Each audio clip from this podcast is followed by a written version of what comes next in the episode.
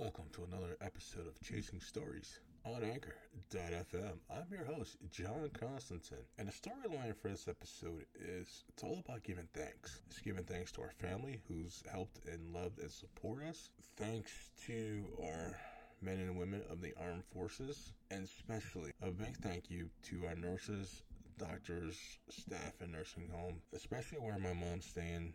There's been uh, a mini outbreak of COVID and I did not want to get that phone call on a nice crisp breeze on a Monday morning saying that my mom had COVID. And it was scary it took a minute to process. Knowing that my mom had vaccinations, knowing that she can still get the COVID virus, she ended up still testing positive. And then what they did is the nursing home went into their COVID protocols. I was not able to see my mom for at least 10 days, and that freaked me out. It took about a week for me to speak to her in her room because I had a broken Ethernet cord, and I was happy they fixed that. But to see firsthand what they have to do during a COVID um, quarantine is really something. It it's firsthand experience. It, it was it was crazy. You have to go in and put in a big big heavy gown, gloves, a face shield, a mask, and now I understand why people are quitting their jobs and asking for more more money. It's because it's a lot. They have to do a lot with with a short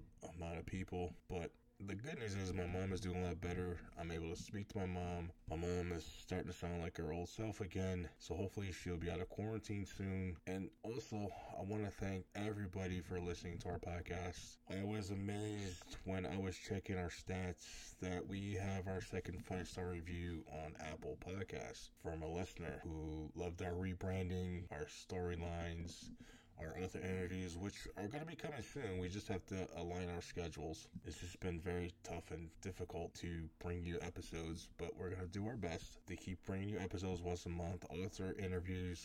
We are going to, we're doing our best to update Destiny's Magic Creations.com. So please hang in there with us.